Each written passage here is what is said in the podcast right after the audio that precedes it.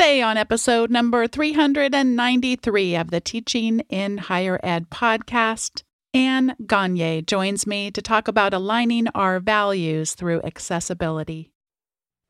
Produced by Innovate Learning, maximizing human potential. Welcome to this episode of Teaching in Higher Ed. I'm Bonni Stachowiak, and this is the space where we explore the art and science of being more effective at facilitating learning. We also share ways to improve our productivity approaches so we can have more peace in our lives and be even more present for our students.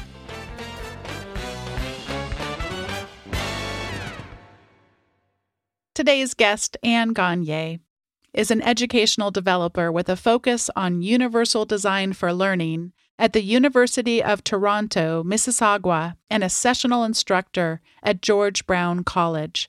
Anne has also worked as a curriculum developer and instructional designer and taught in person, blended, and online courses. She has a PhD in Victorian literature from the University of Western Ontario, a master's in English from York University, and a certificate in curriculum development and instructional design from Mount Royal University. Anne is passionate about inclusive and ethical pedagogical strategies and works with instructors to ensure curricular and pedagogical accessibility. You probably know her, and you'll hear about this on the episode, as the person who always talks about alt text on Twitter. And as a side note, so much more. I'm very grateful for Anne and for all of you to get to hear this conversation with her. Anne Gagne, welcome to Teaching in Higher Ed. Thanks for having me, Bonni. This has been a conversation a long time in coming. I'm so grateful to get to have this continuance of a conversation that's been really special to me, although has up until this moment taken place exclusively via social media. One of the treats you gifted me with about, I don't even know, three or four months ago is the pronunciation of your name. It was so powerful that I literally have never forgotten it since. And there's a lot that I forget on a daily basis. So would you teach it to everybody else? Because I think it's both a cool thing, but also good for us to think about for our own names. Yeah, yeah. Thanks for that. I'm I'm glad that it, it stuck. Uh, so because of my last name, sometimes when I get folk who call me, or even my students, they're not they're not quite sure how to call me. So I get a lot of like you know, Dr. Gagne, or sometimes, you know, I'll pick up the phone and say, like, is Ms. Gong there? And I'm like, oh boy, don't know. So uh, one one semester early on in my teaching career, I was in the classroom and uh, my students were asking me, like, well, how do you pronounce your last name? And so I said, you know what? And I thought about it for a bit. And I so I turned on the board and I wrote down gone and then hyphen Y A Y. So gone, yay. And I said, this is how you say my last name. Hopefully not how you think about me after 14 weeks. And they all bursted out laughing and they never they've never forgotten it since. And i use it every semester. I'm sure people will probably if they've have friends that are have been in my class before they're probably you know used to the old joke but i think it's it's effective my husband and partner dave he has a similar thing for our last name which i i borrowed is I'm standing in front of a stove, but I have to stutter a little bit. So, stahove, and I'm cooking up two dishes. I'm cooking a capital letter E and a yak, which I always make the joke tastes just like chicken, which, you know, is one of those hardy har har jokes, but staho mm. v yak. So I've got one too. And it does it does work. It creates that little mental picture for people. Right. Absolutely. So, we are going to start out with one of the, many, many things that you've taught me so much about. And I feel a little bit like I don't know if you know this game in arcades from when we were little. I think they still have them in arcades. Um, oh my gosh, no, I'm forgetting the name of it. There's like a hammer and there's little um, groundhogs that pop up from 12 or so boxes. Like, whack-a-mole. Like whack-a-mole? Oh, it's a mole. It's not yeah, a groundhog. Yeah. whack a mole. So I feel like you're a little ma- a whack a mole on this uh, on this particular point. We're going to be talking about something that's called alt text. That is, uh, we'll we'll get into what that is and how people might use it. But I'm going to begin with a story about a starfish, and then we'll come back to alt text because I think there's some parallels here. So this is a story which many people have probably heard before. That's kind of brought up a lot in terms of when we want to make a difference. An old man walking along the beach came upon a child sifting through debris left by the night's tide. Every so often he would pick up a starfish and toss it back into the sea. The old man asked him, What's the purpose of his efforts? The tide has washed the starfish onto the beach. They'll die unless I throw them back. The old man looked around miles of beach, or in your case, Anne, miles of tweets, tweets and tweets and tweets. There are more starfish than you can ever save. You cannot make a difference. The child bent down to pick up the tweet, I mean the starfish, and sent it back into the ocean. And then he looked up at the old man, smiled, and replied, I can make a difference to this one. Anne, you make a difference. Tell us what alt text is and why we should care about it. Oh, that's uh, that's very kind of you to say, and uh, yeah, following that story for sure. So I'm, I'm going to start by, and this might be something that you want to put maybe in the show notes. There's a really great uh, Twitter thread by uh, Connor Scott Gardner. Um, and Con- Connor does a lot of work um, on advocacy and alt text. And in that Twitter thread, uh, Connor did a really great job of sort of uh, emphasizing why alt texts are important to blind folk who are navigating Twitter. And so alt text, uh, I guess simply put, is uh, where you describe the image that you're tweeting out. Right. So a lot of us tweet out images like, you know, maybe even selfies, infographics, little cards that we create in Canva to promo our events that are happening on campus. And, you know, folk usually just attach these to Twitter and then they send them out into the Twitterverse um, without an alt text.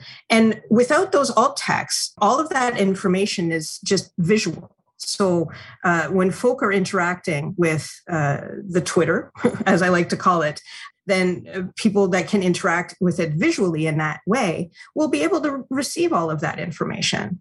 But uh, folk who use screen readers, for example, will not because there's no description for those images.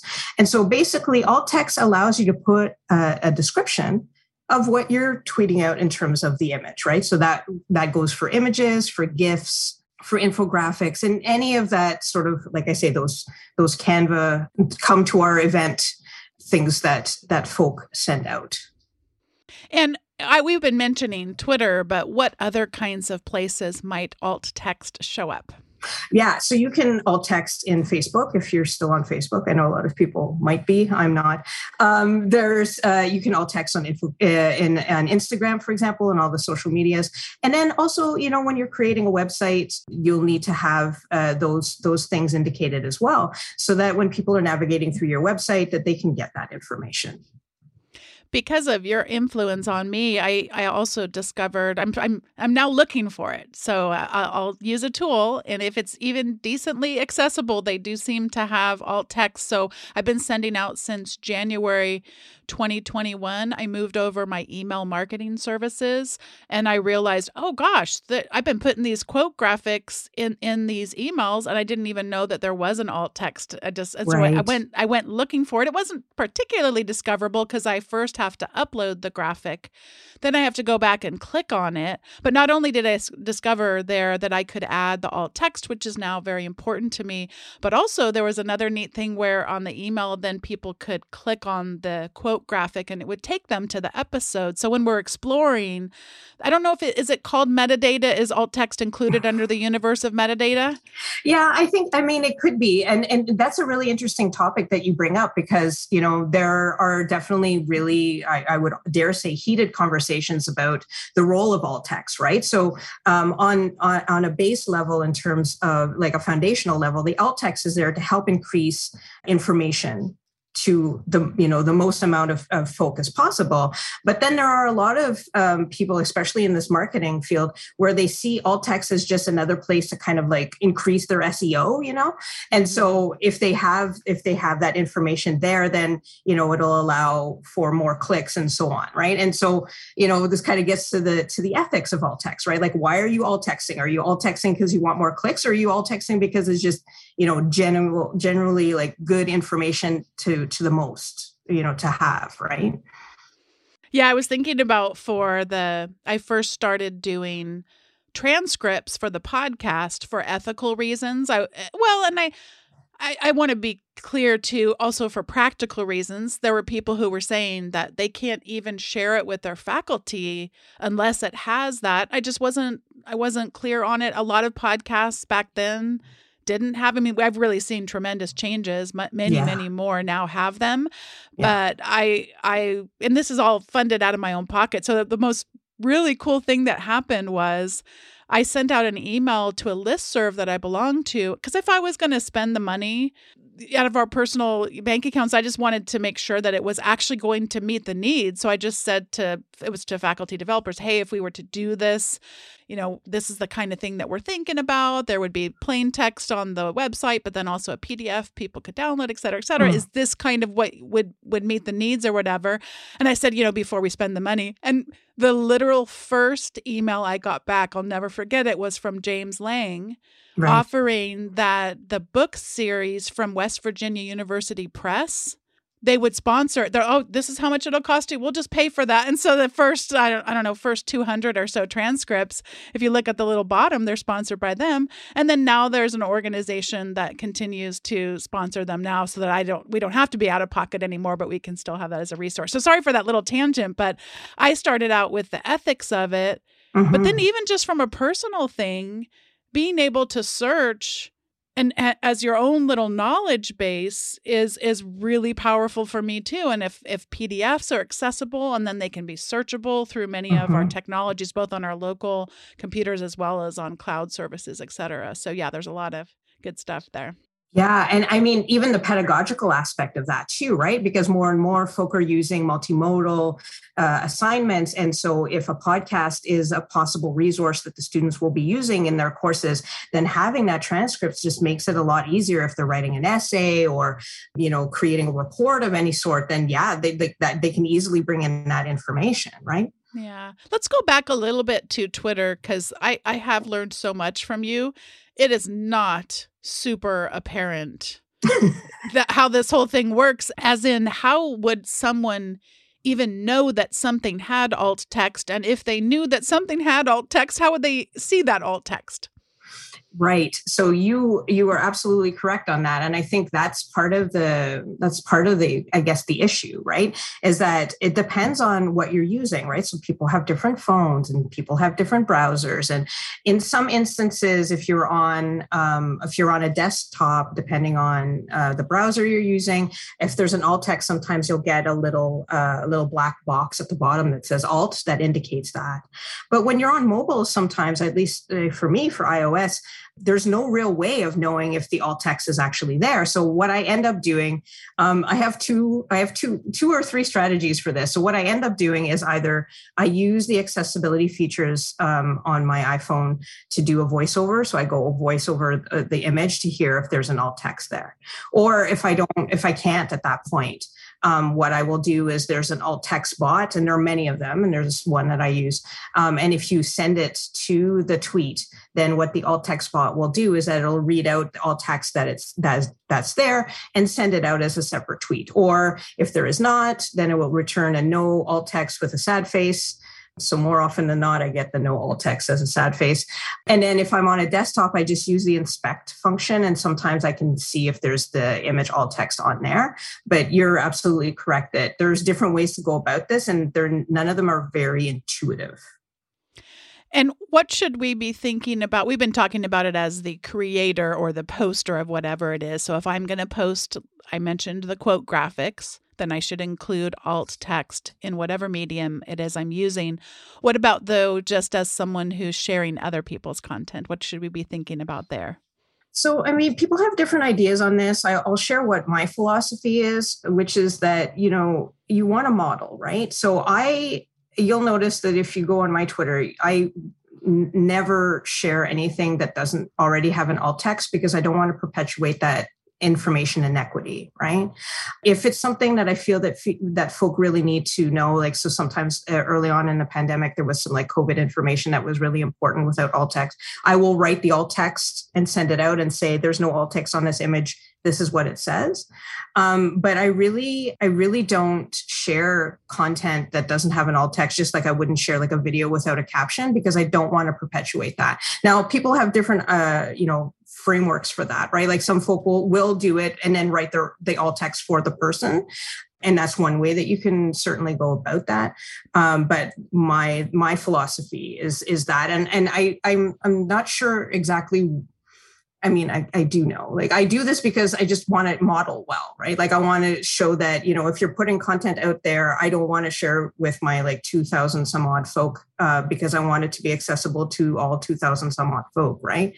So, yeah, that's, that's my, that's the way I go about it in, in as my practice. But, you know, other people might have different ways of doing it. Yeah, we've been getting that sort of the edges of your values, but I'd like us to center ourselves on them for a bit. As you think about accessibility and your experience and, and knowledge, what are some of the core values that come to mind for you that you like to be contemplating both in the long term, but also on a day by day, minute by minute basis? Yeah. So, I mean, ethics has been really uh, a large part of my research and uh, the work that I do and my work as an educational developer for a very long time, right? And anyone who knows me will know that I often say that a lot of the values and the ethics that I have are things that I really got from my uh, maternal uh, grandfather, uh, who was really just, you know, a fantastic human. And he taught me everything um, that I need to know about being a fantastic human, I guess. Um, and so for me, um, my, my ethics really started with this idea of an ethics of care coming from Nell Noddings, where it's all about relationship building, where it's all about just really listening to others in in a in a way that that makes sense. And you know amplifying but also modeling uh, what you would like to see right? And so uh, if it going back to alt text if it's just making sure that that information is accessible to everyone then then that's great too. It's just to me it just comes down to inclusion right? Like who do you want to include in this this discussion? And i mean your answer should be you know everyone. And who is being excluded by whatever practice is being put into place right? So for me those are those are some things that i that i think about as i try to like navigate not only like the twitter space but um, my own work and research as well. Would you share a story about your grandfather that you think is emblematic about his values? Oh dear so um my grandfather was the kind of kind of guy that uh, would help any anyone with anything. He's such a good-hearted person, and I feel that I, I'm kind of that way too so like if someone was having, you know, their car broke down or whatever, he would rush over and, and fix it. Or, you know, somebody, um, a lot of this stuff will, will center around cars because he was always like in a truck. So somebody was like, you know, ran out of gas or whatever, he would go and like help them uh, do that. And he was very much like that with the family too. So like if the family needed anything, uh, he would help. And he also taught me just like really just um, good land stewardship as well. He was, he had his little garden in the back and, you know, to, to respect the, the the, land that we're on and and uh, how to grow things to to help you know nourish the family and and those kinds of things so a lot of those uh, stories uh, really stick with me um, as I as I get older. I mean, pretty old now, um, but uh, I re- I really remember uh, all of the things that he taught me. He's, he's a really great guy. And you mentioned Nell Noddings. His name's been mentioned a couple of times before on the show. I'm not super familiar with his work. So if you were going to try to introduce people to his writing and, and his work, what, what would you kind of point us toward to learn more? So uh, Nell Noddings, uh, her uh, is is a, a is a is a feminist, and uh, she has uh, a book. The the sort of foundational book is called Caring, and it's come out in uh, a couple of different uh, editions, but it was basically like an approach to ethics and moral education. So Nell Nodding's work is very much about like how do we how do we navigate our educational spaces in an ethical manner and you know going back to the how do we build those relationships uh, in a in an ethical manner as well mm. and are there favorites of, of hers that you would point us to to get started a, a book or yeah so i think i think caring would be the the book okay. that i would suggest. That's pretty much the the foundational uh, text. Yeah. and it's um i think it was published by like uh, uc berkeley press or something like that so i think okay. You've shared a little bit about your values and how they have been shaped. Are there other values that come into play as you think about your day-to-day work when it comes to accessibility? Well i mean just thinking about the people that have influenced me and I think my thinking. Another person that comes to mind is uh, a dean that I had in my previous at my previous uh, work. Mm. Um, her name is Maureen. She might actually be listening. So hi, Maureen. Uh, Maureen was uh, Maureen was really great uh, because we w- used to have a lot of conversations about like EDI, uh, which is how I'm, the acronym is different in the states, but in Canada we say EDI. we used to have a lot of conversations around EDI um, and about like what was happening in institutions around that that. And she would always remind me, um, she'd say things like, Anne, they don't know what they don't know. And and I love that line. Like I carry that line with me again. When like we were talking about like the ethics and what we carry, um, I try to carry that with me because you know I always remember what Maureen was saying. It's like it is true, right? Like sometimes folk just don't know what they don't know, and so I want to try to kind of maybe help guide them to some of the accessibility practices that will help them know right? Um, so yeah and and she was very also very some very someone who was um, about thinking about asking me who's in the room right? Like who's in the room and who isn't in the room and who's part of this conversation and who isn't part of this conversation. So that's those are also some things that really resonate with me when i'm in my work as well. Well, that definitely comes out in your work. I, I try to be cautious in terms of my own learning because I'm I'm aware that I don't want to be expecting other people to educate me. And yet on Twitter, you can get a lot of education just by being very quiet. and so I have Twitter lists set up. One, for example, is a Twitter list I set up with people that are in the disability community. And that just they don't have to they don't have to be purposefully educating me. I'm not asking them to spend any additional time that they wouldn't otherwise be spending on that platform but i have really been able to glean so much. So i love that. You really do have both a, a gentle spirit about you while also an incredibly righteous in a good way. You know that these this is the right thing. And so i see you being angry in what feel like very real raw ways because you want us to be better and yet you are incredibly gentle as a teacher and you I consider you to be someone I have just learned so much from as a teacher. I'm appreciative of that. And I'm thinking we we could spend a few minutes then you, since you are investing your time and you're here anyway, uh, you're talking to thousands of teachers now as we think about the classroom, which of course the classroom can look a lot of different ways, lots of spaces and places where learning might be taking place. What are some of the key areas where you would like us to do better when it comes to accessibility? Where where where should we if we were going to do a self audit and we only got to audit if a few things, what would be some of the low-hanging fruit where you just assume that we don't know what we don't know? Right. Thanks for that question. So, uh, in my role, um, I was hired to kind of help support universal design for learning. So I have a lot of conversations with faculty around that. And the really great thing about universal design for learning is that it intersects well with some accessibility practices.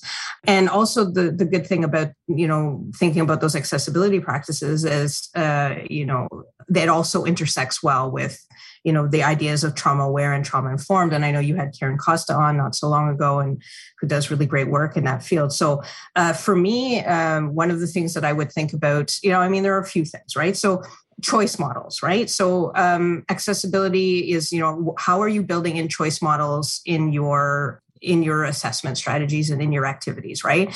Um, are all of the activities and all of the assessments premised on a single thing? Like, are they all text based? All they do they all assume that folk will be able to participate immediately in a conversation for five minutes, sustained without you know any prompt or practice or whatever because that's not that's certainly not doable for for a lot of people right? So choice models is one thing. And then you know that goes into to modality as well right? So how are the students um you know showing that learning right? And demonstrating that learning. And and are you open to different ways that that learning is is being shown right? So can they submit a podcast because they feel much more comfortable talking to you know a camera for 20 minutes than writing an essay but both of those things will hit the same learning outcomes right? Um, and then there's just like space considerations. I know that we we think about our classroom spaces um, like physically right? And th- there's some things you can do just look at your classroom space. Like are there things that are in the road? Like are there bags on the floor that people could trip over or those kinds of things. And you could you know always ask like hi you know like this is an you know an alleyway. Can you maybe just move this over? So that you know people there's there's some clear space but we also can do these space audits in our virtual spaces too right? So are you doing a live course uh, over zoom or whatever maybe you're using teams um, is captions available right? And if you if captions are available and if they're automatic uh, captions being aware of the fact that those automatic uh, captions and transcripts are sometimes not great and they need to go you need to go back and edit them um, for them to be like usable for anyone going forward right? So there are a lot of like little things. There's things about documentation the way that you present the information to the students in terms of having headers and in word documents and uh, and you know tagged pdfs and those kinds of things that that can be part of the uh, like sort of the preparation of your of your pedagogy the preparation of your curriculum over the year that if you start getting into a, a routine of doing that, it'll just become sort of like second nature. And this is a thing that you just implement in your classes. Yeah, if, if we could talk a little bit about the headers and Word documents and I know that our first intent should be for accessibility purposes. so if you could talk more about that, but also the side benefits, if we go and we use headers and, and subheads, etc., there are some side benefits that make it to me worth the time, even if we didn't care about accessibility. Would you talk a little bit more about that? Oh yeah, sure, absolutely. So when you um, create like a Word document and you use the header function, say in Word, it, it helps sort of guide uh, the reading. Like so, oftentimes, I, if you're tabbing through your document, those headers allow you to see both like what the big headers are and then the subheaders, and you can tab tab through. Um, you know, you can use that to create a table of content so that something is a lot more easily navigationable. And so, it, to your point, it's not just about you know creating a document document that's accessible, right? It's about like creating a document that's accessible, but it's also creating um, information that's easily nav or like a, a, bit easier to navigate right um, and it will get you to the information as, as quick as possible yeah, we were working on a report with some colleagues recently. And the other thing that's really nice is that if you're using it specifically in Word, although this also shows up in web writing that we do as well, is that if you change your mind or APA changes their mind and all of a sudden it's a different, it's not italics anymore, now it's a different font size or whatever it is, those changes can cascade throughout either an entire web page through what's called CSS mm-hmm. or on your Word document through what are called styles. Mm-hmm. And once people kind of get that, I mean, so now it's good for everybody.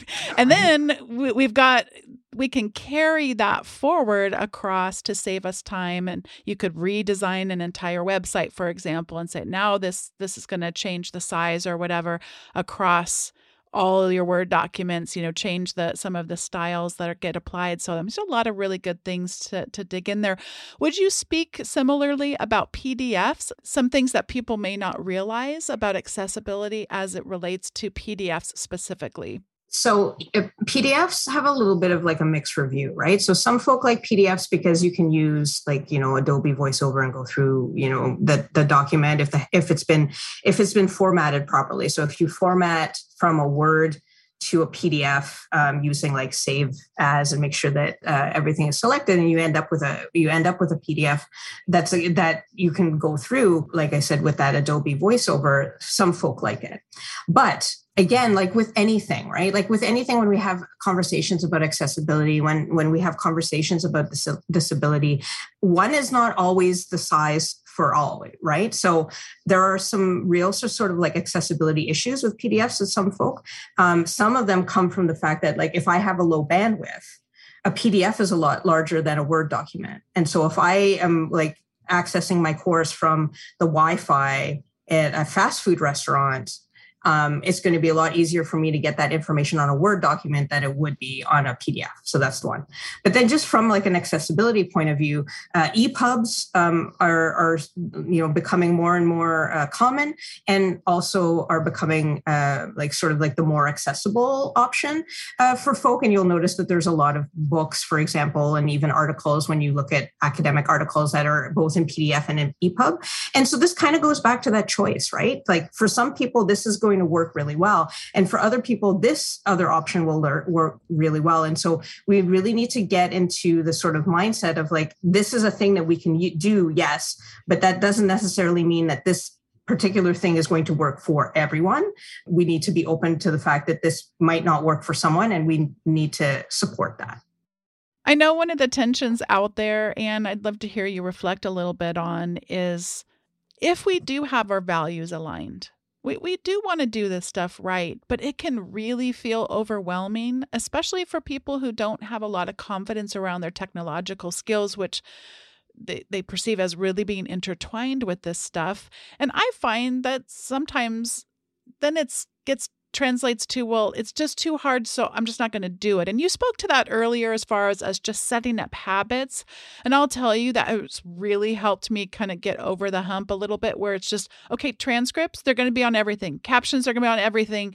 And then you do start to develop a rhythm and a lot of the technologies are making it easier and easier to go in and make those adjustments like you talked to him. But would you speak from both your experience and also working with so many faculty of how do you navigate this tension? And then how do you advise others to navigate this tension between all kind of that all or nothing mindset? Um, how do you how do you deal with that?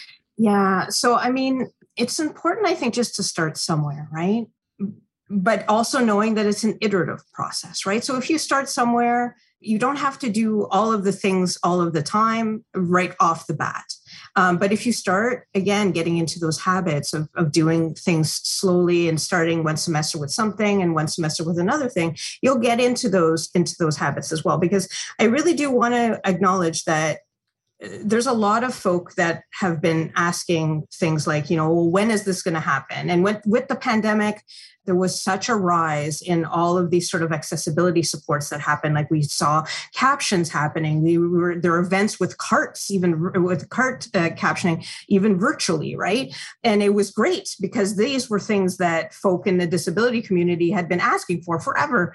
And so it, it's important to kind of it, it, kind of is sad that it took a pandemic for that to happen but it's important to kind of start somewhere and to also just be cognizant of the fact that like somewhere someone is waiting for this right? Like somewhere someone needs this and if you don't have the the space or the capacity to do that right now because of workload and all of that stuff you know maybe flag that and see if there's someone else that can can help you with that.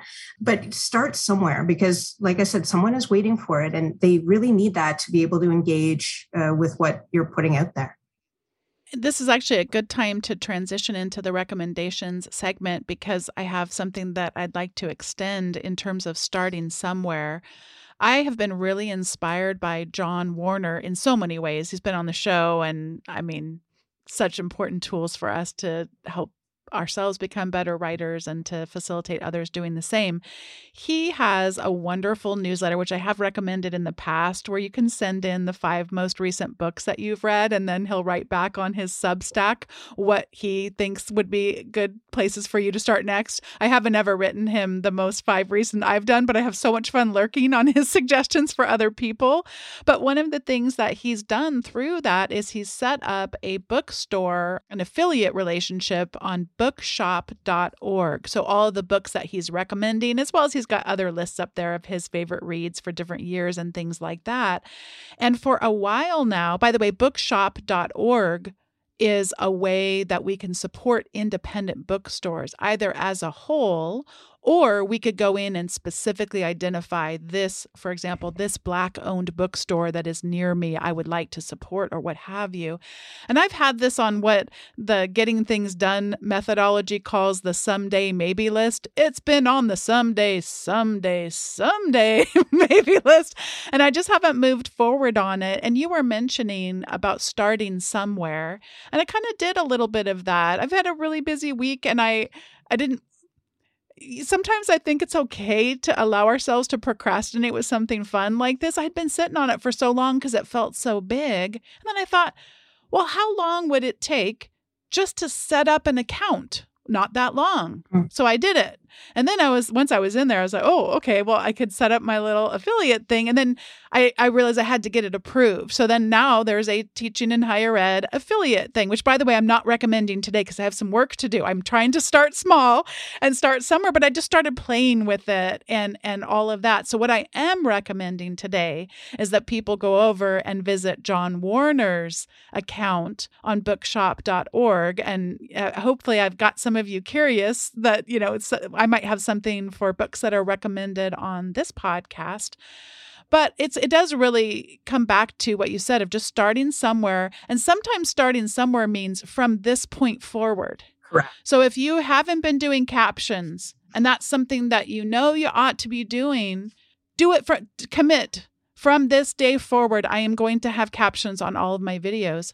Then, when you get that rhythm going, then we can go back. By the time you go back, a lot of times probably need to re-record that video anyway. It's probably been a while. Right. So I just wanted to echo what you said in general about starting somewhere in lots of different ways. Speaking of which, by the way, my intent on doing this is to support bookstores that are local or bookstores that are specifically black owned or or that that represent my values better than some of the larger bookstores right. that, that I have uh, linked to in the past. I am not going to go back. I don't. We, I have close to 400 episodes. I am not going to go back to every single one of those pages right now and redo all of those links. But I'm excited about the possibility for from this point forward doing something, and this I feel really good about. So I, I just wanted to echo that recommendation, and I have a couple other things I'll share just really quick as far as recommendations go for the episode.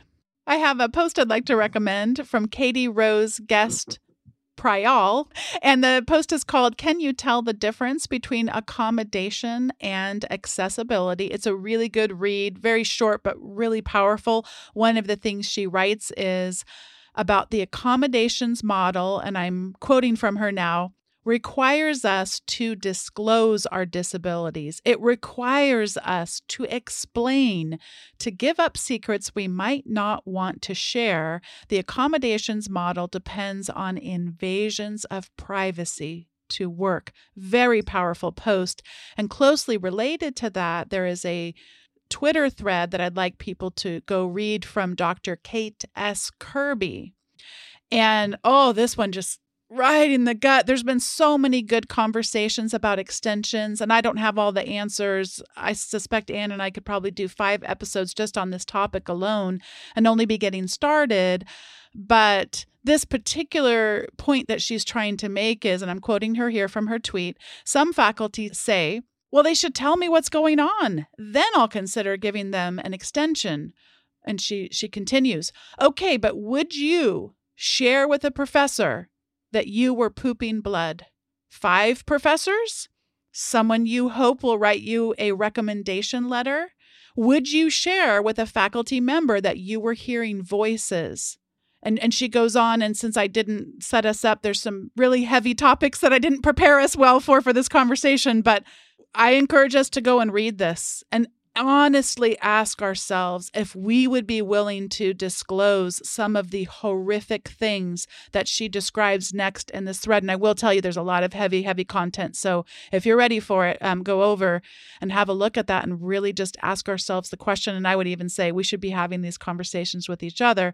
One last thing, and I'm going to pass it over to Anne, and that is just lots of other discussion around deadlines as it relates to, yeah, great for those of you that have a nice, tidy little teeny tiny course load and you're teaching 40 students for the whole semester and just how these deadlines um, there are no easy answers with this but we do need to be thinking hard and specifically about any kind of policies that would require people to disclose things acting as if well hey it's just me. Of course you should be willing to disclose that. Um, we really have to have some serious conversations around this. I hope this will just be piquing people's interest in continued conversations on teaching in higher ed. So yeah anne yeah um, i'm gonna pass it over to you. thanks for that I, I would also echo that you should follow Kate on Twitter because Kate also has like a really great uh, thread on um, do you know how the accommodations process works in your institution? And so that you know that was also a very powerful thread because a lot of folk don't right? Um, and so uh, kate's a really great advocate for a lot of things and i would strongly suggest everyone follow her on twitter. But my suggestion is this lovely book um, which is uh, massive, yes, I know, uh, is called Disability in Higher Education A Social Justice Approach. Um, and it's by Evans, Broido, Brown, and Wilke. And it's, as I say, it's it's pretty massive. It's like a textbook. It's 500 and some odd pages but it's really great because it talks about the history of disability studies. It talks about different um, student populations and, and things to think about in terms of pedagogy. And so, if you haven't read anything, you know, if you haven't read any critical disability studies work or anything like that, and you're just kind of looking like, give me a foundation, right? Um, that's like your 500 page foundation. mm. So so there's that. That was my first thing. And then I was thinking if there was another thing that I could uh, suggest, and I'm going to suggest a thing that's not like you know it's a it's a thing, but it's not like a book or, or a website or anything. My second recommendation is call your friends we are all so busy in this pandemic and you know some folk have a lot of like familial and and work and other kinds of responsibilities. And i feel like we haven't had a time to kind of connect with all our friends. And some of us may have lost some friends over the pandemic. And i just uh, you know in the in the interest of being trauma aware and trauma informed you need community. And so call your friends like not all of them because that would maybe be a lot and annoying but maybe call a couple that you haven't uh, heard from in a while and see how they're doing. Mm, thank you so much. Anne Gagne, I've been delighted to get to have this conversation with you today. And I want us to continue it both on Twitter, where we get to mostly connect, but also have you back because I feel like we're just getting started. Thank you so much for both what you do for me and so many others there, and also now contributing to this community. Thank you, Bonni. Anne Gagne, thank you once again for being a guest on today's episode of Teaching in Higher Ed. The show notes are over at teachinginhighered.com slash 393. You can also subscribe to the weekly update for Teaching in Higher Ed over at teachinginhighered.com slash subscribe. And once you do that, then you'll be signed up for the weekly email that comes out with the most recent episodes, show notes, and recommendations, and some bonus recommendations that don't show up in the episodes, and also quotable words. And I hope you'll go over to teachinginhighered.com slash subscribe and be on that weekly update. Thank you so much for being a part of the Teaching in Higher Ed community. Thank you, Anne Gagne, once again for encouraging us to start somewhere. See everybody next time.